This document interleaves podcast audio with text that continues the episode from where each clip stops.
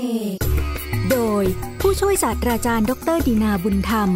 ภาควิชาประวัติศาสตร์ และหน่วยวิชาอารยธรรมไทย คณะอักษรศาสตร์ จุฬาลงกรณ์มหาวิทยาลัย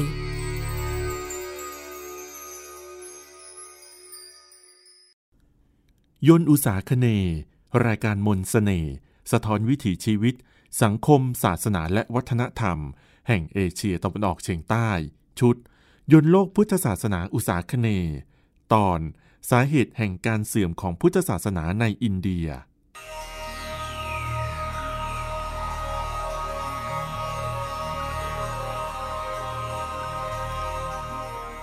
ท่านผู้ฟังครับ ยนโลกพุทธศาสตร์อุสาคเนในตอนที่แล้ว เราได้กล่าวถึงความเปลี่ยนแปลงต่างๆ ที่เกิดขึ้นกับพุทธศาสนาในชมพูทวีปหรืออินเดีย ภายหลังพระพุทธเจ้าปรินิพาน โดยเฉพาะการเกิดขึ้นของพุทธศาสนาฝ่ายมหายาน รายการในตอนนี้จะกล่าวถึงเหตุอันนำมาซึ่งความเสื่อมสูญของพระพุทธศาสนาจากดินแดนชมพูทวีปหรืออินเดีย โดยอ้างอิงความรู้จากบทความของท่านอาจารย์กรุณากุศลาใสปราดผู้เชี่ยวชาญด้านภาษาฮินดี ภาษาสันสกฤต และวัฒนธรรมอินเดียของประเทศไทย ประวัติศาสตร์ให้บทเรียนว่า สถาบันหรือขนบธรรมเนียมใด ๆ ก็ตาม ในระยะเริ่มต้นอาจจะมีคุณูปการหรือประโยชน์ต่อสังคม แต่เมื่อการเวลาได้ล่วงเลยไป หากสถาบันหรือขนบธรรมเนียมนั้นๆ ไม่มีการปรับปรุงเปลี่ยนแปลงให้เหมาะสมกับกาละเทศะ สถาบันหรือขนบธรรมเนียมดังกล่าว ก็อาจกลายเป็นอุปสรรคขัดขวางต่อความเจริญก้าวหน้าของสังคมนั้นได้ ความจริงข้อนี้ ประวัติศาสตร์ส่วนต่างๆ ของโลกก็แสดงอุทาหรณ์ให้เห็นอยู่มากมาย ตัวอย่างเช่น การแบ่งหน้าที่กันทำเพื่อให้เกิดทักษะและความชำนาญทำให้เกิดการแบ่งคนออกเป็นวันณะในสังคมอินเดียโบราณ การประกอบพิธีกรรมทางศาสนา ความเชื่อถือในพระเจ้าหลายองค์ที่เรียกว่าพหุเทวนิยมของชาวกรีกและชาวโรมัน หรือชาวอียิปต์โบราณ การยกย่องกษัตริย์ให้เป็นสมมุติเทพหรือภาคของเทพเจ้าที่อยู่บนโลกมนุษย์ การเสกคาถาอาคม การปลุกผีสางเทวดา พฤติกรรมเหล่านี้มีประโยชน์ต่อสังคมในยุคหนึ่งสมัยหนึ่ง แต่เมื่อการเวลาได้ล่วงเลยไป พฤติกรรมดังกล่าวกลับเป็นอุปสรรคกีดขวางต่อความเจริญ ที่กล่าวมานี้ฉันใด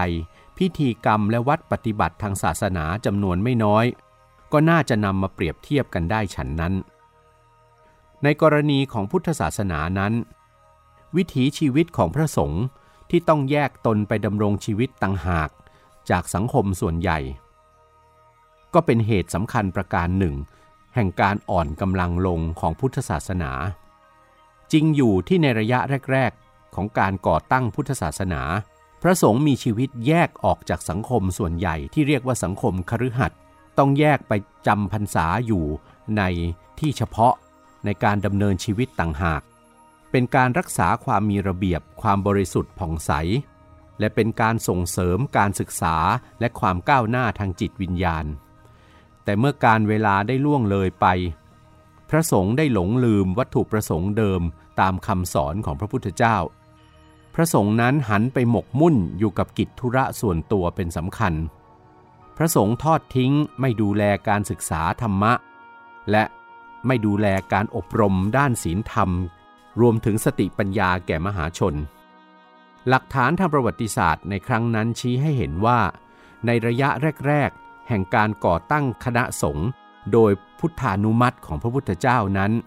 พระสงฆ์ได้บำเพ็ญกรณียกิจ ในฐานะเป็นผู้ให้การศึกษา ฝึกอบรมศีลธรรม และพัฒนาจิตวิญญาณแก่มหาชนเป็นจำนวนมาก ด้วยความเคร่งครัดยิ่ง แต่ในการเวลาต่อมา อุดมการด้านนี้ของพระสงฆ์ได้เลือนลางจางหายไป โดยเฉพาะ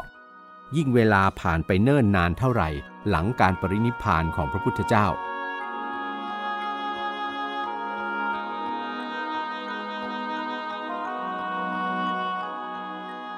พุทธศาสนามีคุณูปการอย่างใหญ่หลวงต่อพัฒนาการทางวัฒนธรรมในอินเดีย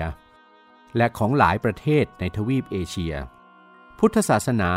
เป็นพลังดลใจในศิลปศาสตร์นานาแขนงทั่วทั้งเอเชีย แต่ในประเทศอินเดียเองด้วยเหตุผลดังกล่าวแล้ว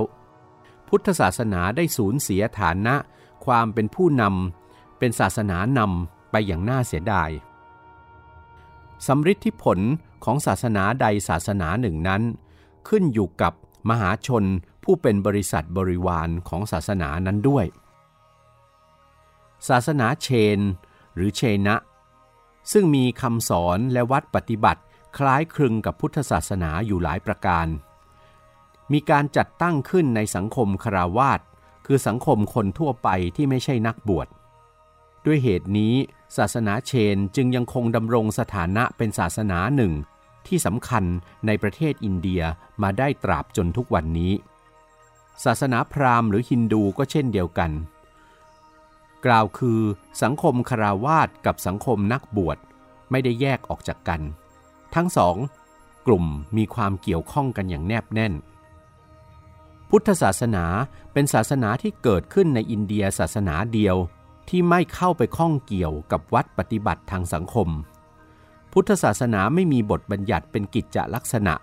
ในเรื่องที่เกี่ยวข้องกับการเกิดการตาย หรือการแต่งงานของพุทธศาสนิกชน พุทธศาสนาให้เสรีภาพในกิจกรรมเหล่านี้ของมหาชนอย่างสมบูรณ์ โดยถือว่าเป็นสิทธิของแต่ละบุคคล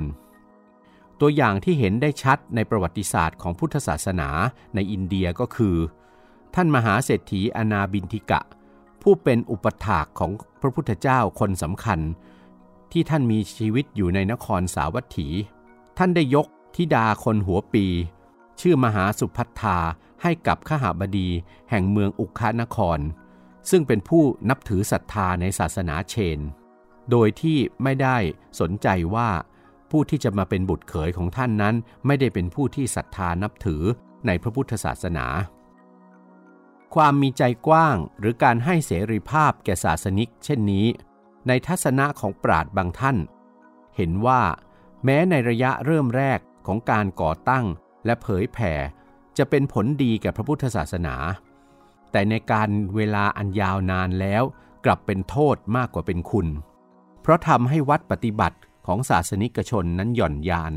เปิดโอกาสให้มีผู้มีทัศนะและความเชื่อถือที่แปลกแยกเข้าไปปะปน และบ่อนทำลายเอกภาพของพุทธศาสนาได้ การวางตนของพระสงฆ์ที่ไม่แทรกแซงยุ่งเกี่ยวกับกิจกรรมทางสังคม ในกรณีของพุทธศาสนานั้น ในระยะแรกเป็นการส่งเสริมให้พุทธศาสนาเจริญแพร่หลายไปได้อย่างรวดเร็ว ทั้งนี้เพราะมหาชนมีความพอใจที่พุทธศาสนาให้เสรีภาพ ไม่แทรกแซง เปลี่ยนแปลงหรือเลิกล้มจารีตประเพณีที่ยึดถือปฏิบัติกันมาในชุมชนแต่เดิม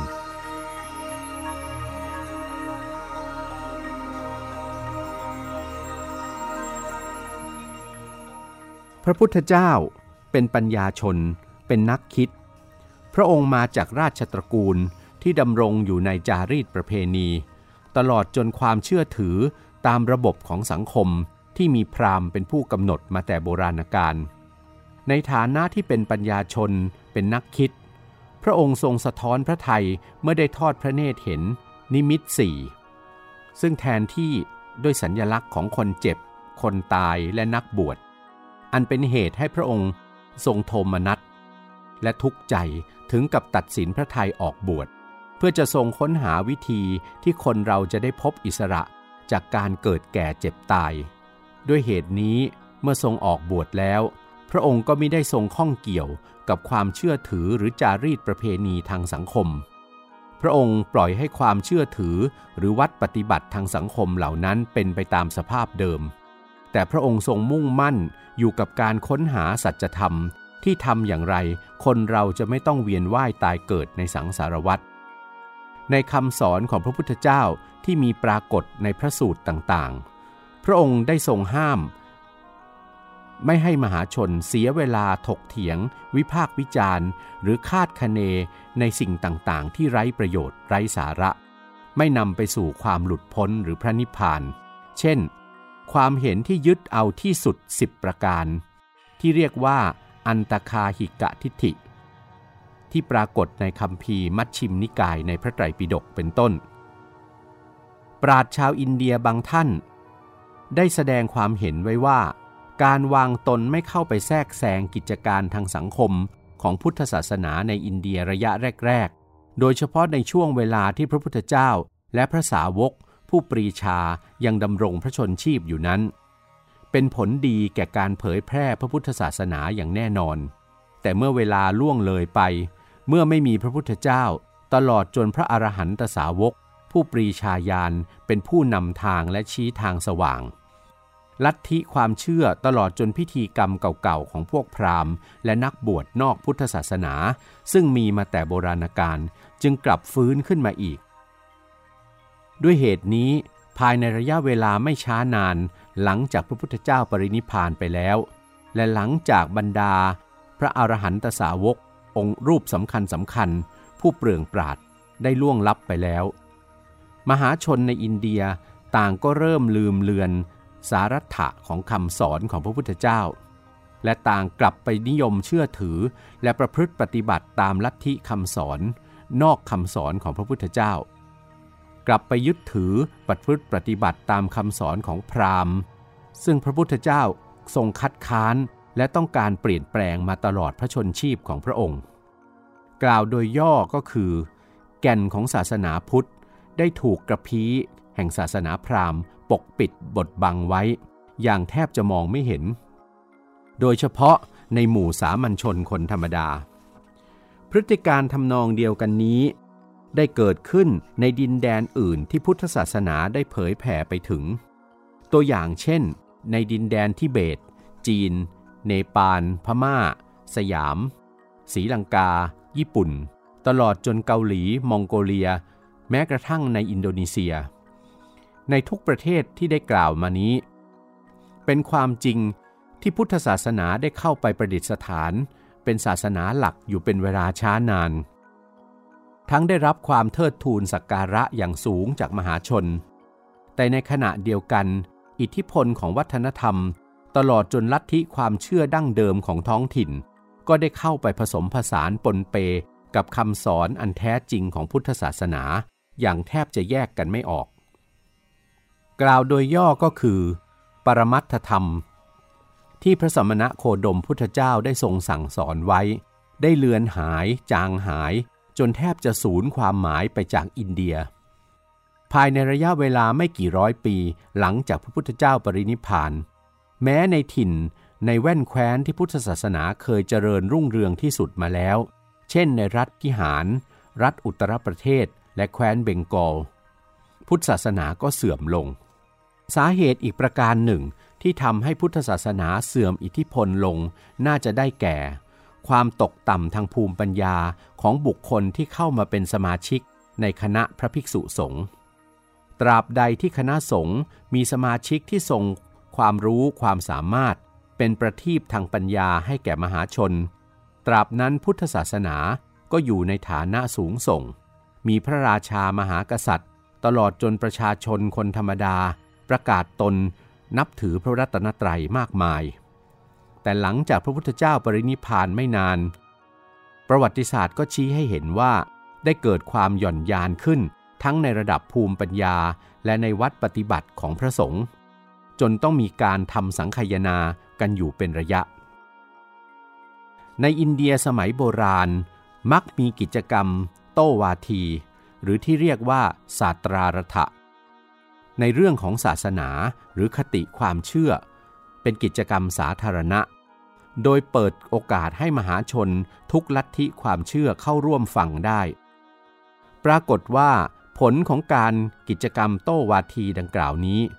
มีอิทธิพลต่อความเชื่อของมหาชนในอินเดียยุคนั้นมาก ปรากฏว่าการโต้วาทีเหล่านั้น ปราดทางฝ่ายพราหมณ์ฮินดู เช่น ท่านกุมารีละและท่านสังกราจารย์ ได้ชื่อว่าเป็นผู้พิชิต คือโตวาทีชนะพระสงฆ์ในฝ่ายพุทธศาสนา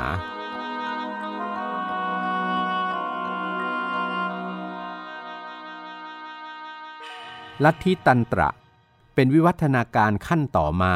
ในพุทธศาสนาฝ่ายมหายาน ซึ่งได้กล่าวถึงมาบ้างแล้วในตอนต้นๆ เหตุการณ์ในประวัติศาสตร์ที่เกิดขึ้นมากมายทั่วโลก เช่นที่เกิดขึ้นในอินเดีย อียิปต์โบราณ จีนยุคกลาง โลกตะวันออกกลาง ยุโรป ไปจนถึงสหรัฐอเมริกา ชี้ให้เราเห็นว่า ความเชื่อในลัทธิศาสนานั้น มีอิทธิพลอย่างมากมายต่อพฤติกรรมในชีวิตมนุษย์ พิธีกรรมหรือวัดปฏิบัติอันเกิดจากความเชื่อทางศาสนามากมายหลายกรณี ซึ่งแรกเริ่มเดิมที เกิดจากเป้าหมาย หรือวัตถุประสงค์อันดีงาม เป็นบุญเป็นกุศล แต่พอการเวลาล่วงเลยไป กิเลสของคนกลับแปรเปลี่ยนให้พิธีกรรม หรือวัดปฏิบัติเหล่านั้น หันเหไปในทางที่ตกต่ำที่สุด สุดจะพันนา อุปมาที่กล่าวมานี้ฉันใด อุปไมยก็ได้แก่ลัทธิตันตระ อันเป็นวิวัฒนาการขั้นต่อมา ในพุทธศาสนาฝ่ายมหายาน อาจกล่าวได้ว่า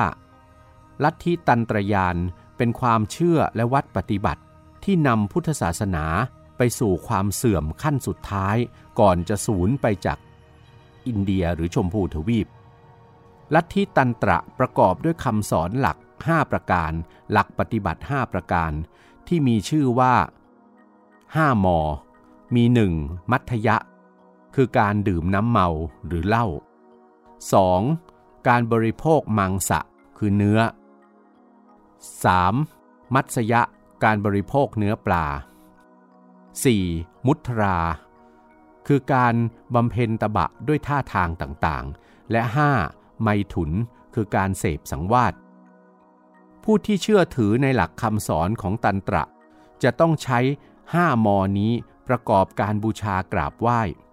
เพียงเท่านี้ก็น่าจะเพียงพอแล้วสำหรับการที่จะเข้าใจว่าลัทธิตันตระนั้นคืออะไร และทำไมพุทธศาสนาในอินเดียจึงถึงซึ่งการอวสานด้วยอิทธิพลของลัทธิตันตระ สมองของมนุษย์นั้น ว่ากันว่าเป็นเลิศประเสริฐสุดในบรรดาสัตว์ทั้งหลาย ที่มีให้เห็นในโลก แต่ประวัติศาสตร์ ก็มีนิทัศอุทาหรณ์ให้เราต้องยอมรับและเชื่อว่า สมองมนุษย์นี้เองที่ได้สร้างความตกต่ำตลอดจนความพินาศวอดวายอันเลวร้ายที่สุดให้แก่ตัวมนุษย์เอง ทุกวันนี้ลัทธิตันตระก็ยังมีให้เห็นในทั่วทุกมุมโลก แม้กระทั่งในประเทศไทยของเราด้วย อาจจะมีท่านผู้ฟังที่อยากจะทราบว่าลัทธิตันตระทำให้พุทธศาสนา สูญไปจากอินเดียอันเป็นถิ่นเกิดได้อย่างไร ขออธิบายโดยสรุปได้ว่า ลัทธิตันตระนั้นคือลัทธิที่สอน ให้มหาชนเชื่อในเวทมนต์คาถาอาคม การทรงเจ้าเข้าผี ตลอดจนกิจกรรมทุกสิ่งทุกอย่างที่รวมอยู่ในไสยศาสตร์ไสยเวท อันมีกำเนิดมาจากคำพีอาถรรพเวทของพราหมณ์ ซึ่งอยู่นอกเหนือวิสัยของปุถุชนคนธรรมดา พระพุทธเจ้าไม่ได้ทรงสรรเสริญความเชื่อ และการปฏิบัติกิจเหล่านี้ทั้งสิ้น ด้วยเหตุว่ากิจเหล่านี้ไม่ได้นำไปสู่ความหลุดพ้นอย่างแท้จริง อาจกล่าวได้ว่าตั้งแต่คริสตศตวรรษที่ 8 จนกระทั่งถึงคริสตศตวรรษที่ 12 ชาวอินเดียทั่วไปซึ่งเดิมเคยนับถือศาสนาพราหมณ์ฮินดูและพุทธศาสนา ต่างก็ตกอยู่ในความครอบงำของลัทธิตันตรยานอย่างไม่ลืมหูลืมตา ทั้งนี้ ไม่เฉพาะแต่สามัญชนคนธรรมดาเท่านั้น รวมไปถึงชนชั้นสูงชนชั้นปกครองก็เช่นเดียวกัน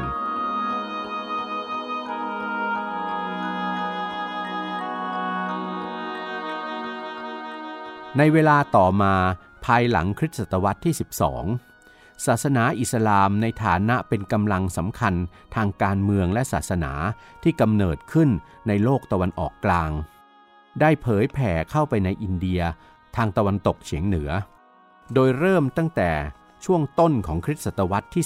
11 และภายในเวลาไม่กี่ศตวรรษ ก็สามารถครอบครองดินแดนภาคเหนือ ภาคกลาง และภาคตะวันออกของอินเดียไว้แทบจะทั้งหมด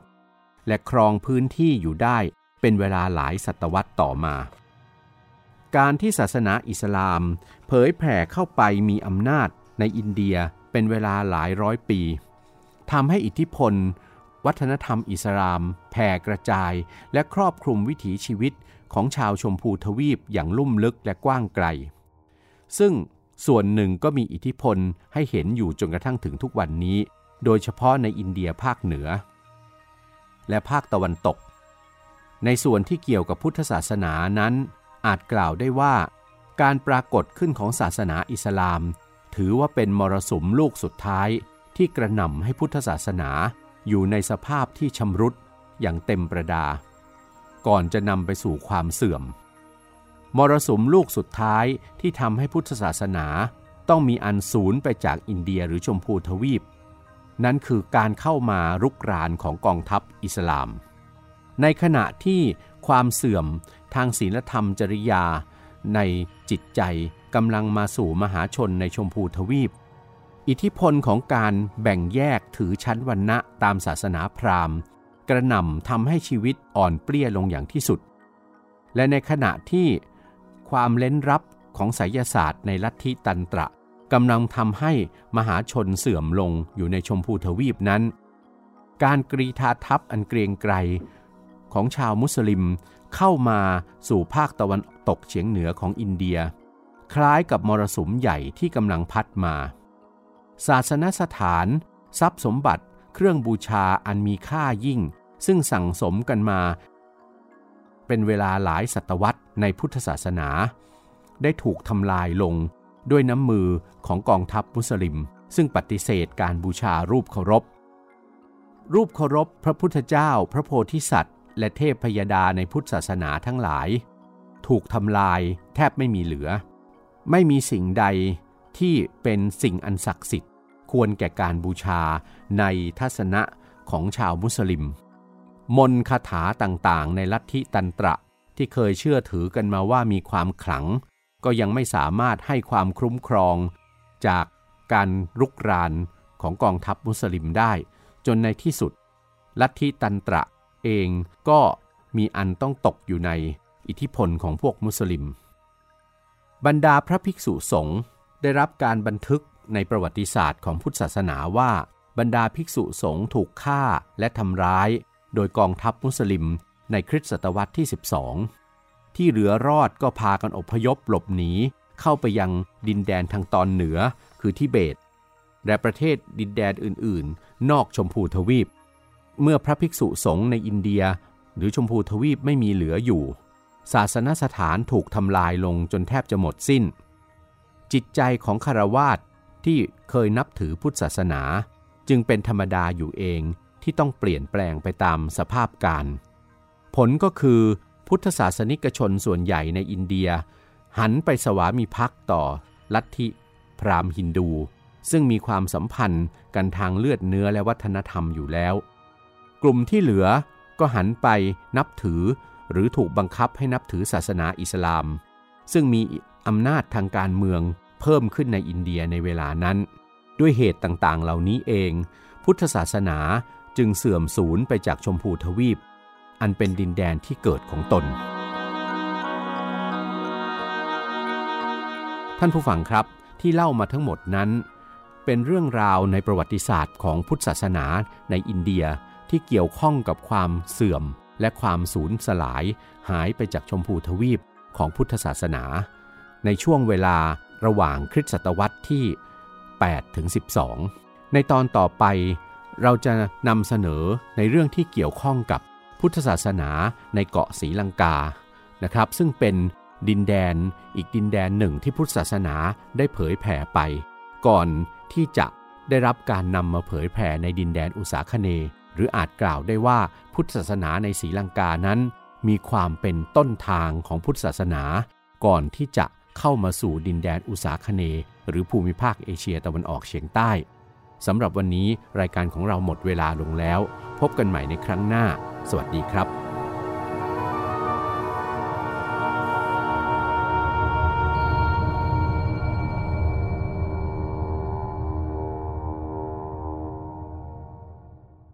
ยนวิถีดูชีวิต เรื่องประวัติ ศาสตร์และศิลป์ในเอเชียตะวันออกเฉียงใต้ ฟังในรายการยนต์อุตสาคณี